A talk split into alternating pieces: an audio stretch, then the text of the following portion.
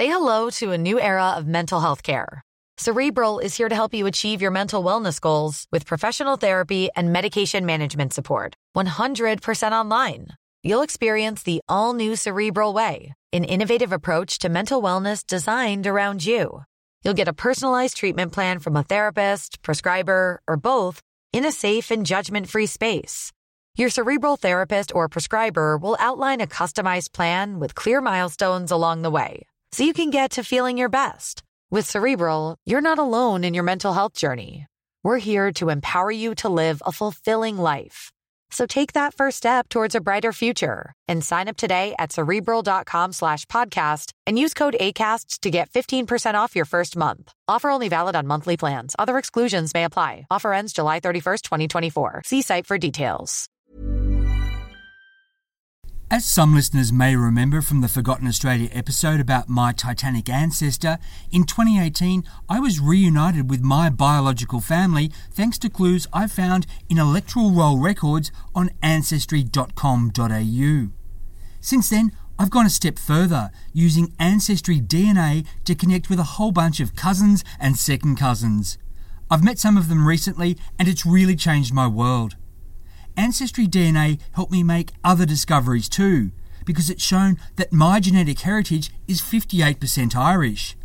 The results took me even deeper than that, revealing my ancestors came from South Leitrim, West Cavan, and bordering counties. Ancestry DNA doesn't just tell you which countries you're from, it can also pinpoint the specific regions within them, giving you insightful geographical detail about your history. Maybe you also have Irish heritage. In the lead up to this St. Patrick's Day, Ancestry is offering you the chance to delve into your background with Ancestry DNA at the special price of $89, saving you $40. There could be more to your story. Piece it together with Ancestry. This special offer is valid until the 17th of March 2024 and the price does not include shipping. Forgotten Australia is written and produced by me in the Blue Mountains of New South Wales on land traditionally owned by the Darug and Gundungurra people. I pay my respects to Aboriginal elders past and present.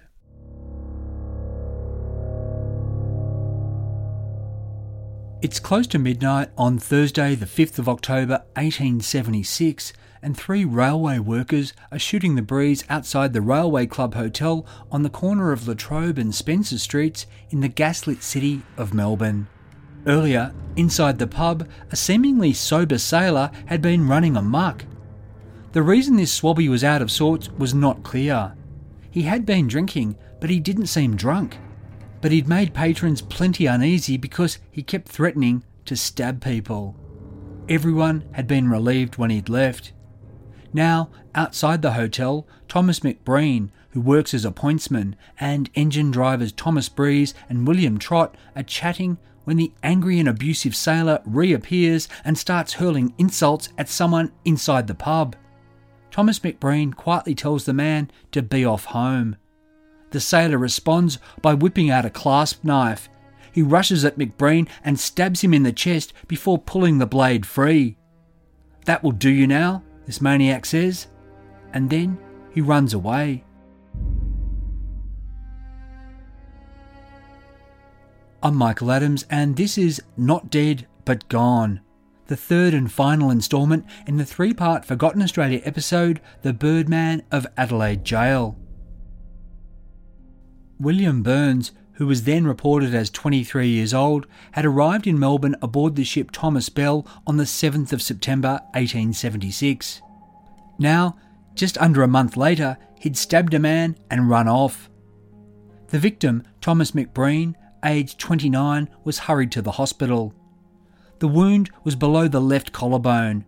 It was about three quarters of an inch deep. Not serious, but given how close it was to his heart, this was more good luck than anything else.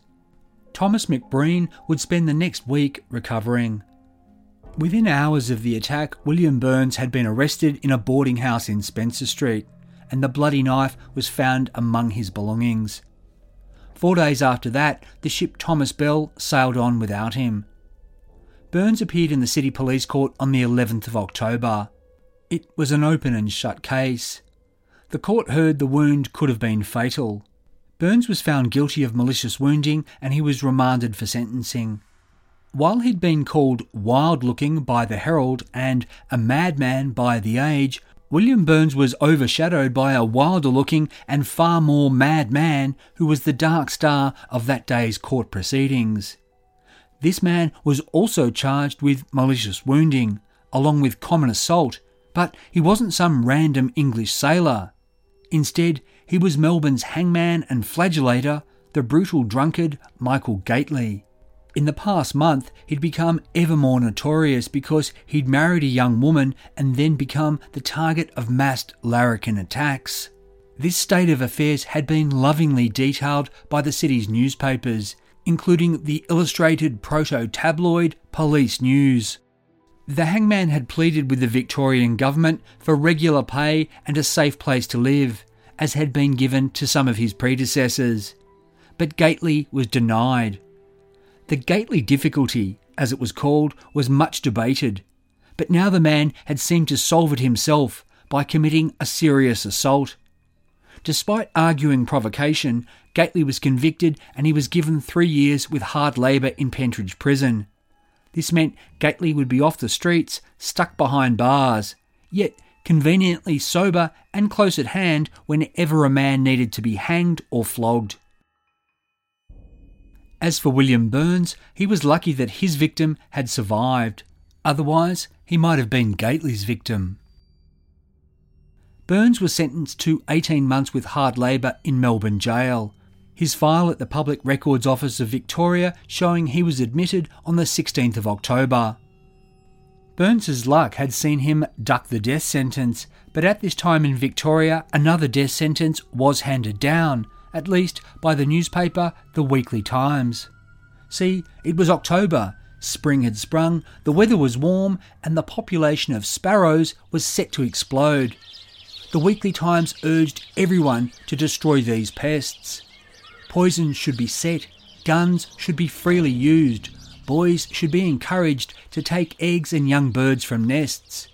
Quote, we hope the various sparrow clubs will awake from their winter's sleep and again offer premiums for the destruction of this destructive bird and their eggs. During the time William Burns was in Melbourne jail, Michael Gately was twice brought from Pentridge to hang convicted murderers. Such executions cast a pall over the penitentiary. No doubt every man thought, There but for the grace of God, go I to Gately.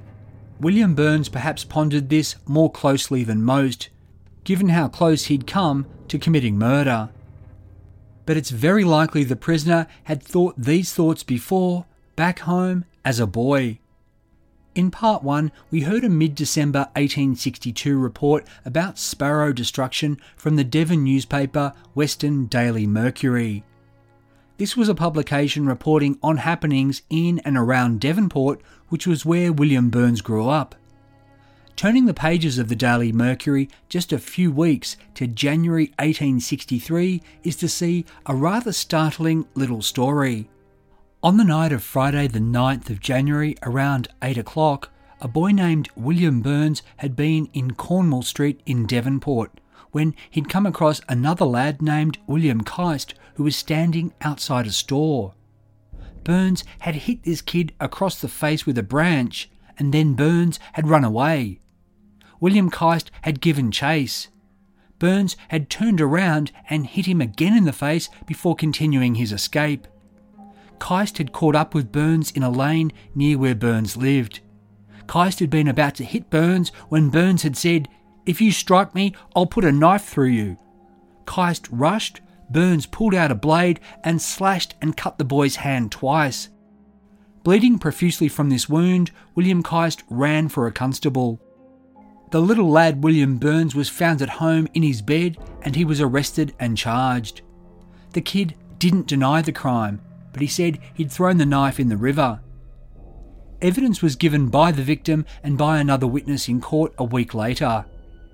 The Mercury reported, quote, the bench said they were in some doubt as to how they should deal with the defendant, as it was a most serious offence.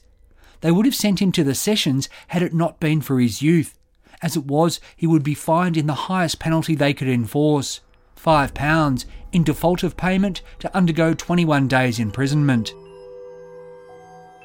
Was this the same William Burns?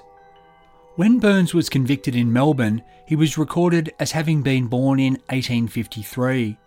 He'd later say it was 1855. Either way, it made him an age match for the William Burns who'd stabbed a boy in Devonport in 1863 but had been considered too young by the magistrate to be sent to a superior court for trial. In 1863, Devonport's population was 50,000, so there may have been another young William Burns or two. But how many of them would provoke a fight and then use a knife? Given how many similar circumstances there were to Burns's later confirmed stabbing crimes, it seems almost certain that this had been him. Interestingly, if it was our William Burns, in this instance he actually had aimed his blade at the hand about to strike him. William Burns served his time quietly in Melbourne jail and was released in early February 1878, having earned a couple of months of remissions. From there, he went to Peru and put himself into service aboard the Huascar, where he'd see his share of death and destruction. As I've noted, neither the specifics of Burns's war experiences nor his previous confirmed and probable stabbing offences were raised in court. While we can make of them what we may, they weren't taken into account by the jury on Thursday, the 21st of December 1882 in Adelaide when they deliberated on the guilt or innocence of William Burns for the murder of Henry Lowton. On that day, the jury was out for 90 minutes. Then those 12 men, good and true, filed back into Adelaide Supreme Court. They informed His Honour they had reached a verdict. William Burns was guilty of willful murder. His Honour asked Burns if he had anything to say as to why sentence should not be passed on him. Burns reportedly was unable to speak. He merely shook his head no. His Honour said, quote, William Burns, you have been convicted on the clearest possible evidence of a cruel murder. The sentence of the court is that you be taken back to the prison from whence you were brought this morning, and that you be there hanged by the neck until you are dead, and that your body be buried within the precincts of the prison, and may God have mercy on your soul. William Burns was taken back to his cell in Adelaide Jail. The men he'd worked with on the Douglas had lined up to give the evidence that had condemned him to die. His mother and his brother were on the other side of the world, and they had no idea of what had happened, what he'd done, and what he now faced. William Burns had no one in the world, but he did have his baby sparrow.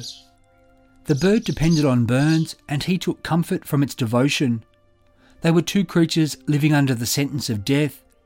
The bird had been shown mercy, and perhaps Burns might also still be spared. That decision would be made by South Australia's executive. The Adelaide newspapers lamented that their city had seen two murder trials resulting in three death sentences in the past week. The Hamley Bridge murder case was most troubling. The convicted husband and his supposedly pregnant wife had indeed killed the man, yet it was also clear that the troublesome victim had given great provocation. But the William Burns case that was open and shut. The newspapers said an example needed to be made. The man needed to die. The Evening Journal on Friday, the 22nd of December 1882, quote, It was more serious because it took place on a ship, and to let it go unpunished would risk other officers. But the paper admitted that the case was a tragedy. Quote, if Burns's own statement that he is the support of his mother be correct, it is much to be deplored that he has brought himself into such a sad position. But with the evidence before them, the jury could not, as honest men, have come to any other conclusion than recorded in their verdict of wilful murder. William Burns was a quiet and well behaved prisoner. He appreciated the kindness shown to him by Adelaide Jail's governor, John Howell, Burns also listened attentively to the religious ministrations of South Australia's leading Presbyterian minister, the Reverend James Lyall. Nevertheless, it would have been a forlorn Christmas and New Year. This break also meant that the South Australian executive didn't meet until early January. First, they had to deal with the question of Elizabeth McGree, the wife convicted of the Hamley Bridge murder, who'd claimed that she was now with child. Directed by the court, a jury of matrons had been convened, as it was in such instances, to inquire into the truth of her condition. This type of female examination had first been carried out in 1789 in Sydney on a convict woman charged with stealing. Anne Davis had claimed she was quick with child. In this case, the forewoman of the jury, as Watkin Tench recorded, a grave personage between 60 and 70 years old, had delivered the verdict. She'd said, Gentlemen, she is as much with child as I am. Anne Davis had been hanged the first woman executed in Australia. But Elizabeth McGree had better luck. She actually was pregnant. Her death sentence was commuted to life in prison, and that triggered the executive to also extend mercy to her husband Patrick. William Burns's case was considered by the same politicians two days later on Friday, the 5th of January 1883 but the executive decided the law should take its course. William Burns was to hang at 8 in the morning on Thursday, the 18th of January. It was Dr. Samuel Johnson who famously said, Depend upon it, sir, when a man knows he is to be hanged in a fortnight, it concentrates his mind wonderfully. William Burns didn't quite have a fortnight. Days before he was due to hang, one of William Burns's old shipmates from the Thomas Bell arrived in Adelaide. This man, William Reid, who said he'd been the first mate aboard the Thomas Bell, related how in 1876 Burns had been exceedingly troublesome and violent aboard the vessel. William Reid claimed that Burns had had to be put in irons no less than seven times. As the South Australian Advertiser newspaper reported, quote, on one occasion, when all hands were called out, Burns did not make his appearance. The captain went into the forecastle to order him on deck at once, but he had hardly spoken when Burns felled him to the ground with a scraper. Reid rushed up to Burns and, presenting a revolver at him, threatened to shoot him if he were not quiet. Burns merely said, Fire away, in an offhand manner, and he was then placed in irons. At another time, when the men were reeling the mainsail, Burns spoke in an impertinent manner to Reid, who therefore knocked him down. Burns drew his knife and was only prevented from attacking the mate with it by some of the other sailors. William Reid's other claim was reported thus. A day or two after the ship arrived in Melbourne, Burns stabbed a man in a public house and got 18 months' imprisonment for it. He also received an additional term of incarceration for his previous assault on Captain Grasilia. William Reed's details about the name of the ship, the captain, and the prison term all match the details found in the Melbourne newspapers from 1876 and in Burns's prison file at the Public Records of Victoria. But that said, there's no record of Burns receiving an additional sentence for making an attack on the captain of the Thomas Bell. Further, Burns had been at liberty for four weeks before the Melbourne stabbing, not a couple of days, as Reed had said. If Burns had really knocked down his captain with a weapon, he would have come ashore in irons, as indeed had happened to Burns later, and he would have faced serious charges before the Thomas Bell sailed on. So William Reed was possibly embellishing Burns's more modest misbehaviour and misdemeanours, or he was making up a story that aligned with the man who was about to hang for murder. Even if Reed had been exaggerating, he was right about the Melbourne stabbing conviction. And knowing that Burns had at least twice put a blade into a man, the Adelaide Express and Telegraph newspaper said it was right that he should hang. Quote, he was evidently a cruel man of ungovernable passions and without any respect for human life. Had he been preserved from the scaffold, he would probably, before long, in a sudden homicidal impulse, have killed one of the warders at the stockade. Perhaps. Or Burns might have lapsed into the docility he'd shown in his wooden box aboard the deck of the Douglas, or since his incarceration in Adelaide Jail. After all, this was the man who'd supposedly said to Robert Bible that he'd enjoyed being in Melbourne jail better than being at sea. Perhaps William Burns was a rare bird who preferred to be in a cage. Newspapers reported that Burns had confessed his crime in jail and had accepted the justice of his death sentence. He was said to be resigned to his fate and focused on religious instruction and contemplation. Reverends told prisoners awaiting execution that they should only concern themselves with matters of salvation and the eternal world to come. But Burns couldn't let go entirely of things from this earth. After all, he had a mother.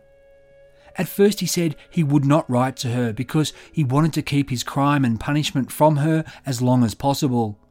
Burns knew when the news reached his mum, she'd be heartbroken. And her cupboards might also be bare because it was his remittances that had been her chief means of support.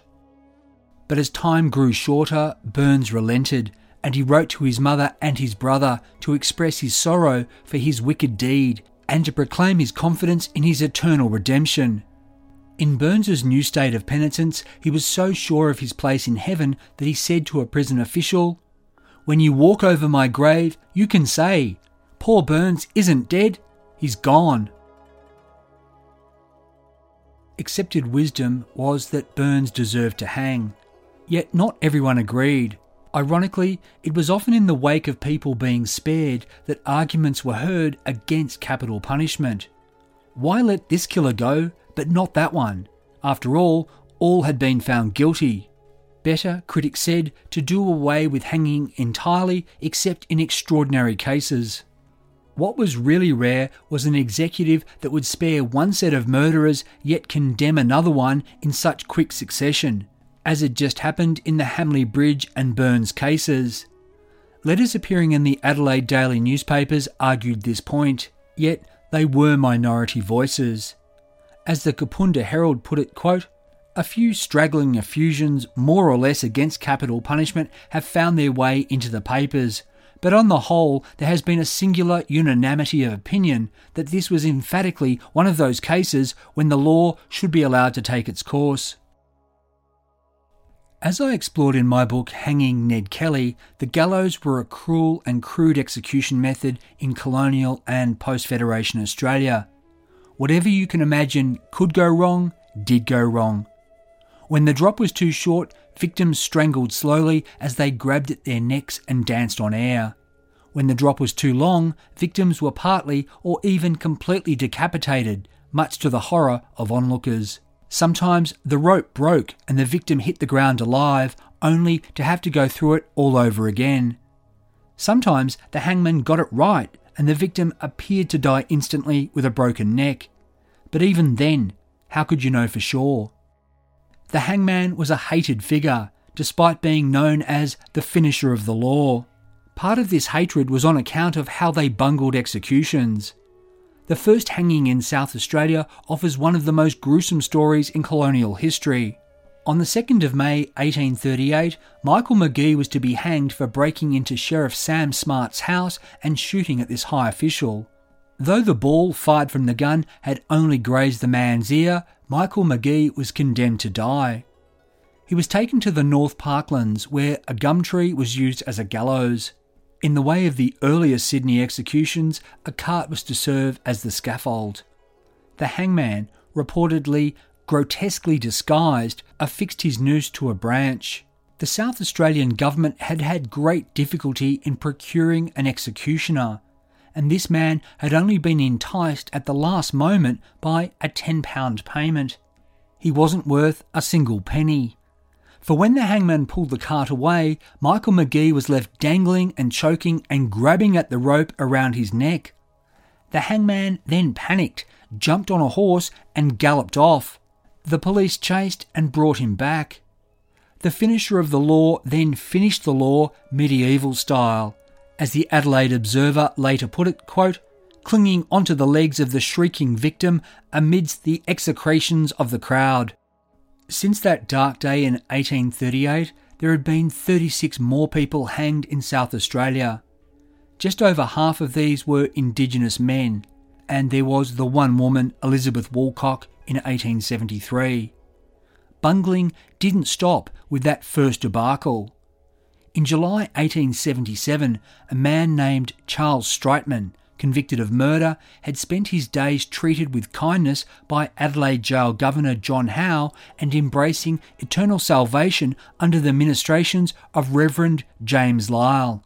In other words, a case very similar to that of William Burns. Charles Streitman had faced the portable gallows inside the walls of Adelaide Jail. He ascended the scaffold in a state of grace. He bid the governor and the reverend goodbye. Taking his final step onto the trapdoor, he said, Lord Jesus, have mercy on me.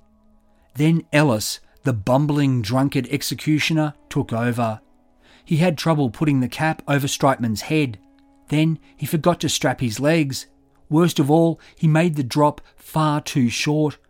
When he pulled the lever, Streitman had just three feet of rope. The man hit the bottom, rebounded, and landed back on the platform on his feet, where he had to be pushed off again. As he swayed, Charles Streitman's chest heaved and he made labouring breathing sounds for 22 or 23 minutes. William Burns could at least thank his lucky stars that Ellis had died in 1881. He would now face a new hangman identified only as Robert Beard.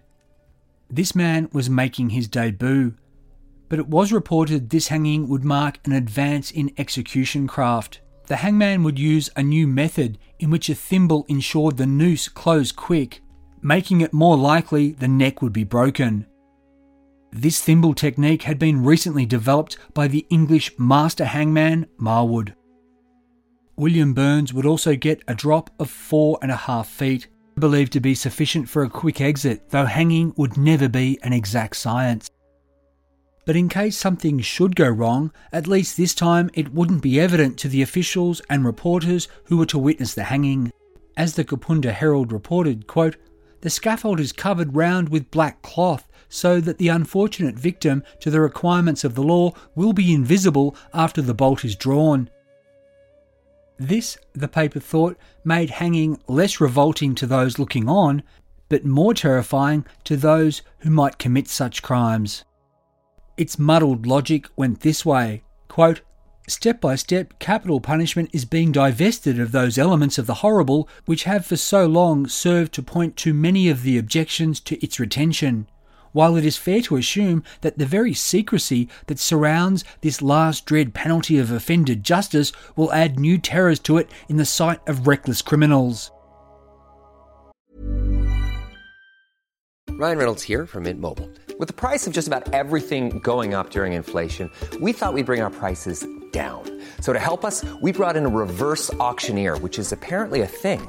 Mint Mobile unlimited premium wireless. Ready to get 30, 30, bit to get 30, bit to get 20, 20, 20, bit to get 20, 20, bit to get 15, 15, 15, 15 just 15 bucks a month. So, Give it a try at mintmobile.com/switch. slash $45 up front for 3 months plus taxes and fees. Promo rate for new customers for limited time. Unlimited more than 40 gigabytes per month slows. Full terms at mintmobile.com.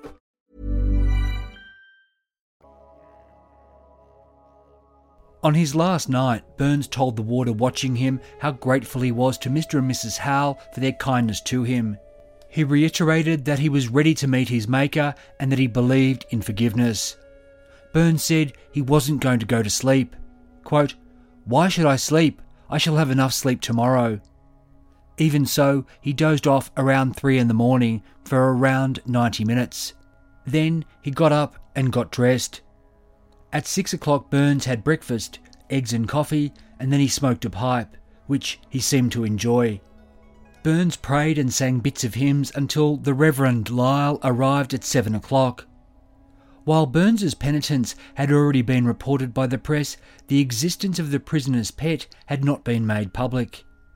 By now, the little sparrow had been in his care for more than a month. Having perhaps offered it part of his last meal, Burns had to say his goodbyes to the bird. The sparrow, oblivious to his fate, was oblivious to its own. What would become of it? Burns surely would have wondered this. Its kind were still being killed out there in their thousands. Burns relinquished the sparrow to the care of one of the warders. Given the kindness they'd shown to him, it had seemed very likely that the guard reassured Burns the bird would be all right. Burns, whose irons had been struck off, remained in prayer with the Reverend Lyall. When the clock struck eight, the prison bell began to toll. It was time, and Burns was led from his cell. He walked with the Reverend, a city missionary, and a few warders along a corridor, and through the courtyard to the big iron gate, where the procession was joined by the sheriff and under sheriffs, doctors, a couple of reporters, and the governor of the jail, Mr. Howell. On seeing the gallows, which had been erected on what was described as a reserve, William Burns's face turned pale and he shuddered. But he recovered almost immediately, and reciting the Lord's Prayer, he walked unassisted to the steps of the scaffold. There he shook hands with the governor and with the reverend. Both were reported to be considerably affected by his quiet goodbye. Burns stepped up to the drop where the hangman was waiting. Mr. Howell followed to ensure that preparations were complete. No one wanted another horrific scene like that of Charles Streitman. As a last act, Burns kissed the governor's hand. Then the hangman lowered the white cap over Burns's face and adjusted the noose around his neck.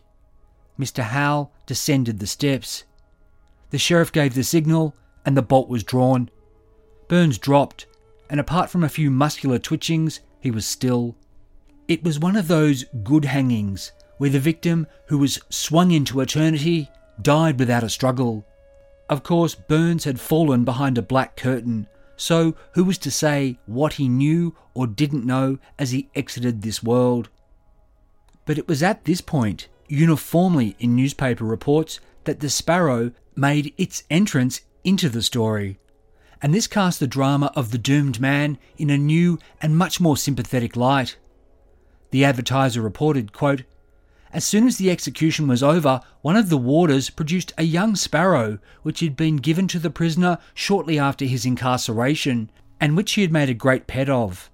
The little bird had lived in his cell and been a companion to the unhappy man in his last moments, and when it was taken from him on Thursday morning, he seemed greatly affected.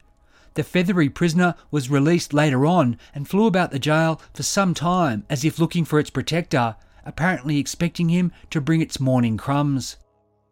Port Elliot's Southern Argus newspaper reported The man during his confinement was given a young sparrow, which had been caught in the jail yard, and he had made the poor homeless thing a great pet, it serving as a dear companion to him.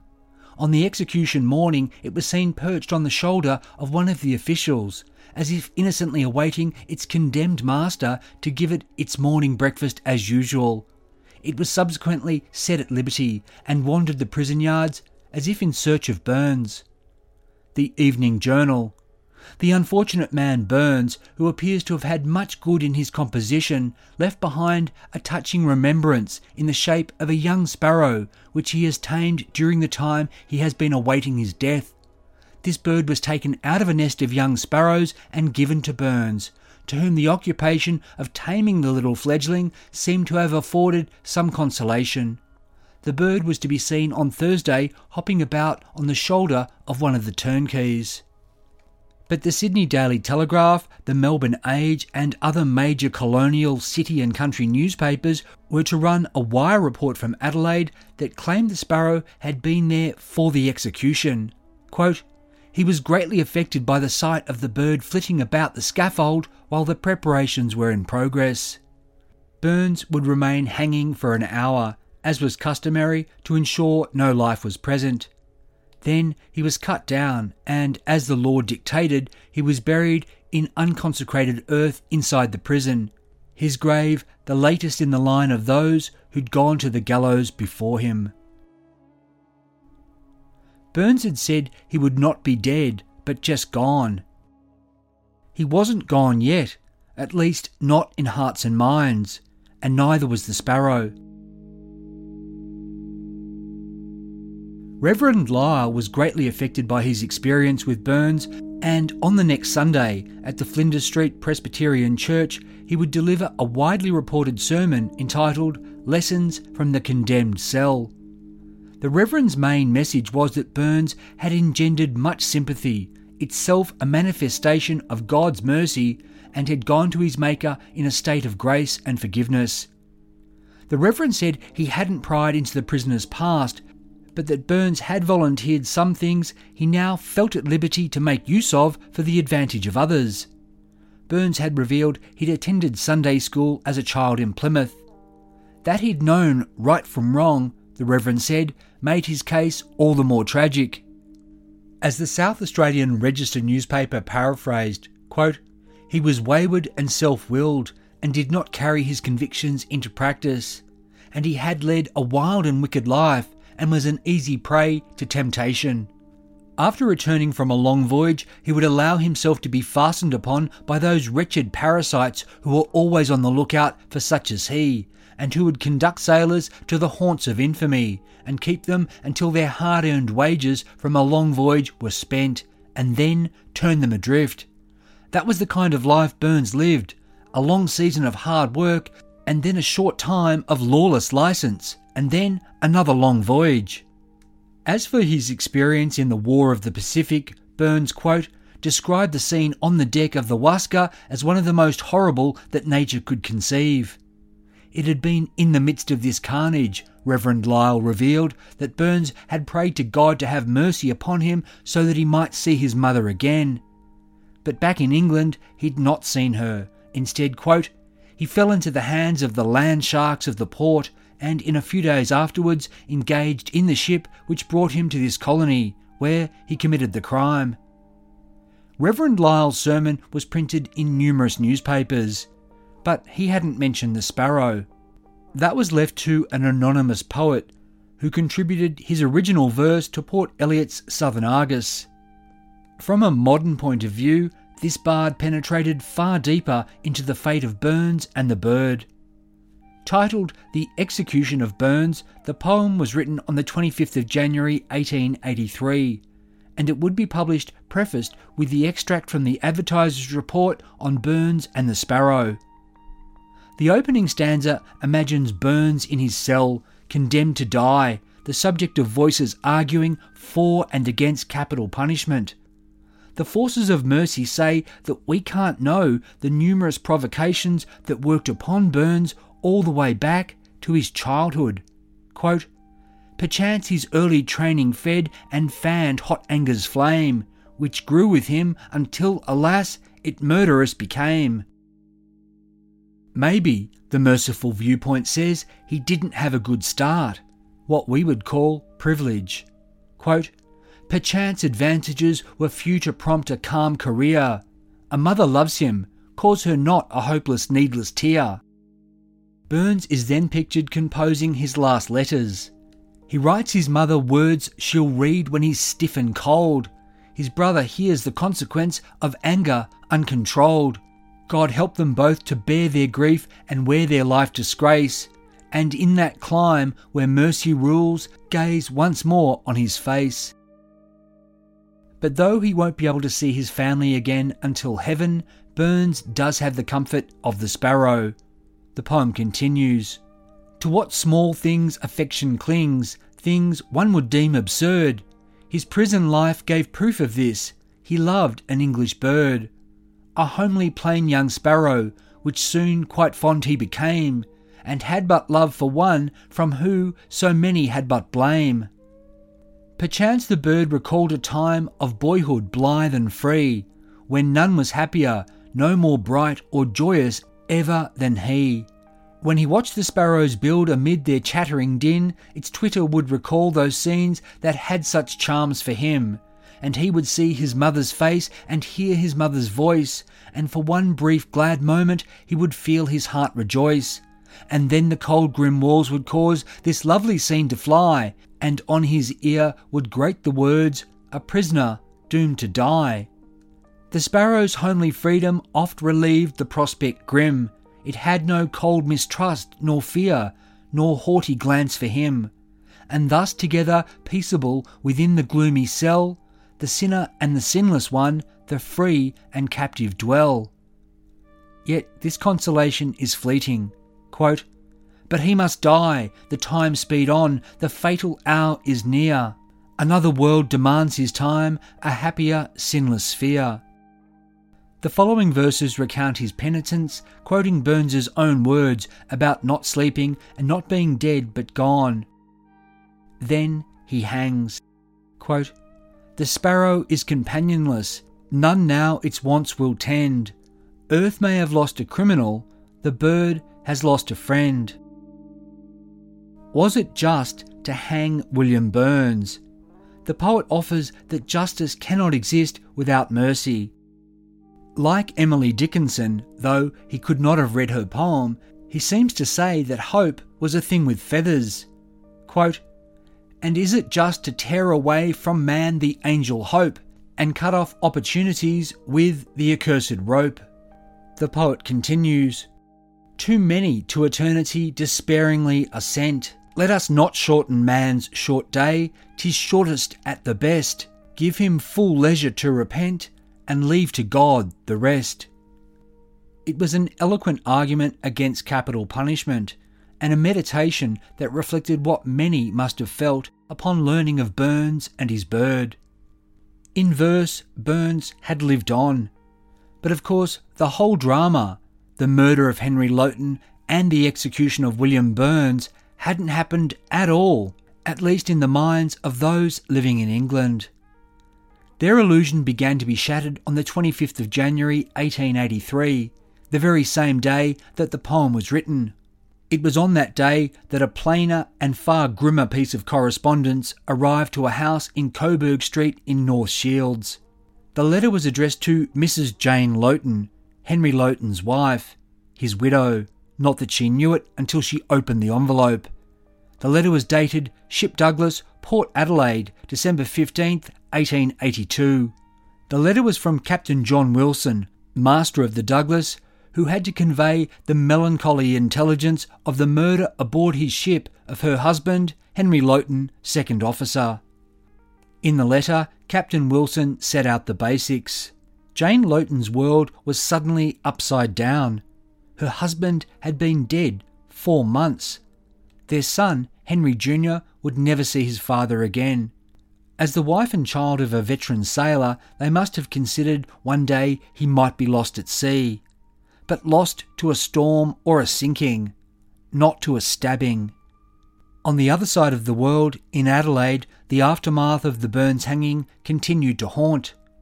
On the 17th of February, two days after the poem was published in the Southern Argus and a full month since the execution, the Register reported that kind hearted citizens were raising money to send to Burns's mother. The little article said, quote, the poor woman resides in Devonport near Plymouth, England, and it has been announced that through the death of her son, she will be deprived of her chief means of support. Directly beneath this little item, there was a sparrow update. Not on Burns's bird, but on its brethren. Quote, the number of sparrow heads and eggs which have been paid for by the government up to the end of January is heads 42,777, eggs 275,171. Captain John Wilson had written his letter to Jane Lowton in mid December. That was before the trial. In England, William Burns's fate was still unknown. That was until his letter arrived along with the Adelaide newspapers. William Burns's mother, who was 72 years old, was heartbroken and became very ill. Her health didn't recover entirely, just like her finances. But when she was feeling a bit better, she set pen to paper. Three months later, her letter reached Mr. Howell, Governor of Adelaide Jail. The Evening Journal reported on the 11th of June 1883 that she, quote, writes in a simple, touching spirit of resignation and expresses her heartfelt thanks for the kindness shown her erring son by the missionary and ministers who attended him in the condemned cell, also to Mr. Howell for his considerate conduct. The account of her letter continued. She has derived much support in her trial from the statements that her son listened earnestly to religious consolation in his last moments. Mrs. Burns was also surely glad that her William had the companionship of the sparrow. Even if he hadn't written of it in his letter, the English press had reprinted details of her son's trial, his last penitent day, and his hanging. The bird's presence was included in every account. Back in part one, I mentioned how the murder aboard Douglas had cast a gloom over the ship, which likely would have commingled with sailors' superstitions. Henry Lowton had ten men on his watch that night. Lowton and Burns were both dead. The case was closed and the ship had sailed on. But were all the men's fears banished? We can't know. What we do know is that on the 10th of June 1883, right as Mrs. Burns's letter was being reported in the Adelaide press, the Douglas was sailing to Amsterdam, having set out from a river port in Burma. George Clark, the Douglas's 14 year old cabin boy from Grimsby, was swept overboard and he was drowned. The lad's untimely death is recorded in the Register of Deaths at Sea of British Nationals as found at ancestry.com.au. Coming so soon after the stabbing and then the hanging, the crew of the Douglas might well have felt that the men from that watch had been cursed. Now three of them were dead. Not being able to give the boy a proper burial, that was bad luck. Nevertheless, the Douglas sailed on for Amsterdam. What choice was there? A week later, again beset by heavy seas, the 22 year old Finnish sailor J. L. Orkarsson was swept overboard and he was drowned too the fourth man of the night watch to die in less than nine months. What then became of Burns's sparrow? The newspaper reports depicted it as being freed, but for how long? The bird still had a price on its head. It was still under a death sentence. Yet it might have made it. That was because not long after Burns was hanged, the bounty on sparrows was lifted. Not because the war was won, but because the humans had lost. Sparrows would remain a major pest well into the 20th century, but then they began to decline. In October 1952, this was noticed by one of Australia's preeminent pathologists and naturalists. Sir John Burton Cleland was born in Norwood in Adelaide in June 1878. A birdwatcher from an early age, in 1902 he joined the Royal Australasian Ornithologists Union. Cut to 50 years later, and as a pathologist, John Burton Cleland had given evidence in two of Australia's most famous mysteries. In 1909, he testified in the trial of Martha Rendell, who was charged with murdering her de facto husband's son and suspected of killing two of his daughters. Martha would hang for the crime, the last woman to go to the gallows in Western Australia. Forty years on from that, back home in South Australia, John Burton Cleland would perform the inquest on the body known as the Somerton Man. He suspected that the man found on the beach had been poisoned, though he could find no traces. Now, in the years between these two headline grabbing stories, Sir John Burton Cleland had an extraordinary career that included work in disease research and Indigenous Australian anthropology. He'd also found time to become a leading expert on birds in Australia and was a past president of the Royal Australasian Ornithologists Union. He'd also been the president of the Royal Society of New South Wales and the Royal Society of South Australia. Put it this way Professor Cleland was about as far from Edward Wilson and the acclimatisation advocates as you could get. Here he is in April 1933 writing a science article for the Adelaide Advertiser headlined Balance of Nature Disturbed by Man. Quote, Man has been one of the most important disturbers of this balance of nature. This is strikingly shown in Australia. Our Australian Aborigine with his comparatively feeble control over animals and plants, had, before the advent of the white man, reached a stage of equilibrium with his surroundings. The European invasion of his country rapidly upset the balance of nature as it then existed. He continued, The natural vegetation was cut down, the ground was tilled, flocks and herds played havoc with the natural vegetations, and incidentally, our sheep and later on our rabbits furnished abundant food for the dingo. Various pests appeared. Some of these were deliberately introduced, such as rabbits and foxes, sparrows and starlings. Some came as unintentional passengers on our ships, such as rats and mice.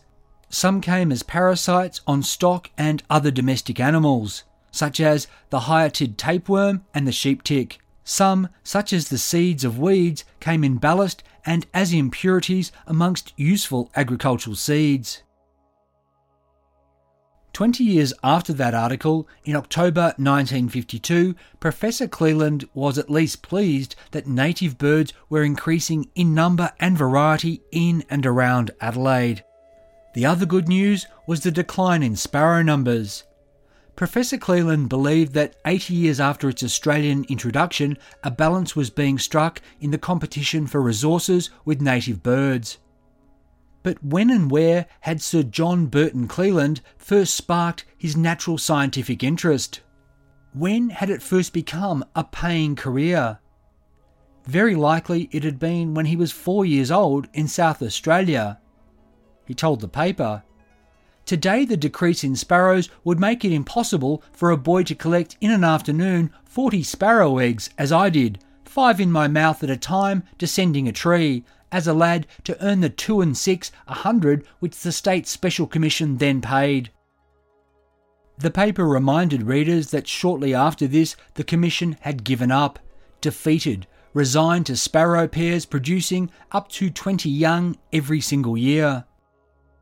Yet, while the South Australian government had given up on killing sparrows, it did persist in its policy of executing people. The last hanging in Adelaide jail was the rapist and murderer Glen Valance, who went to the gallows in November 1964. At that time, sparrows were still familiar all over Australia, even if they were no longer in plague numbers. They had, after a century, become part of the landscape, ever present to the point that you didn't even notice them. And now we really don't notice them even when we try. The English house sparrow, once so ubiquitous, has gone into steep decline.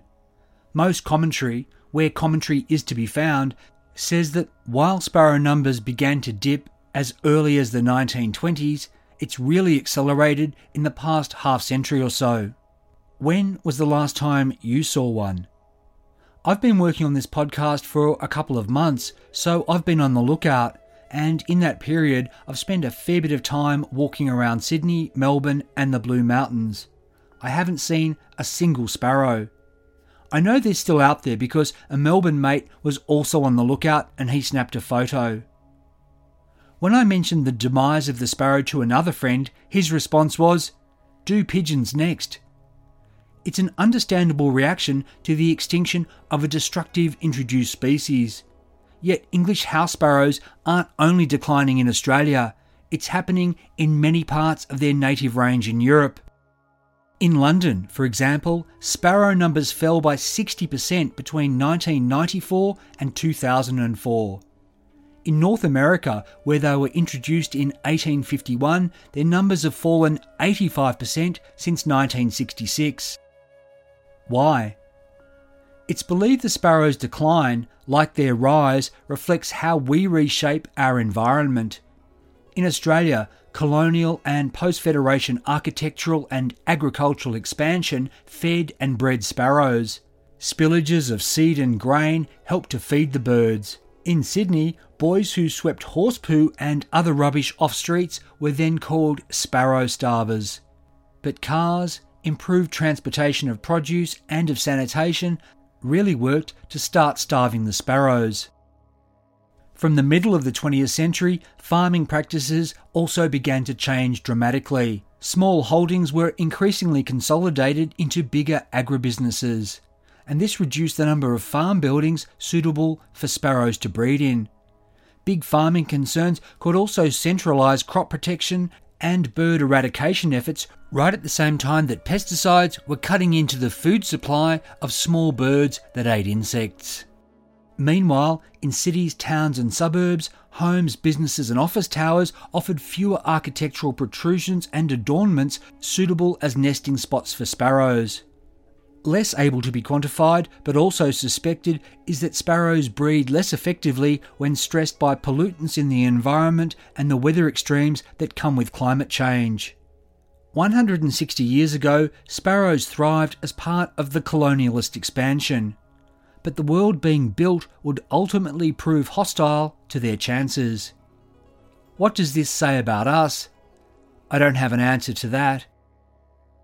But what I can say is that 140 years ago, a single sparrow that had been deemed a pest brought comfort to a condemned man, helping to ease his way out of this world and into eternity.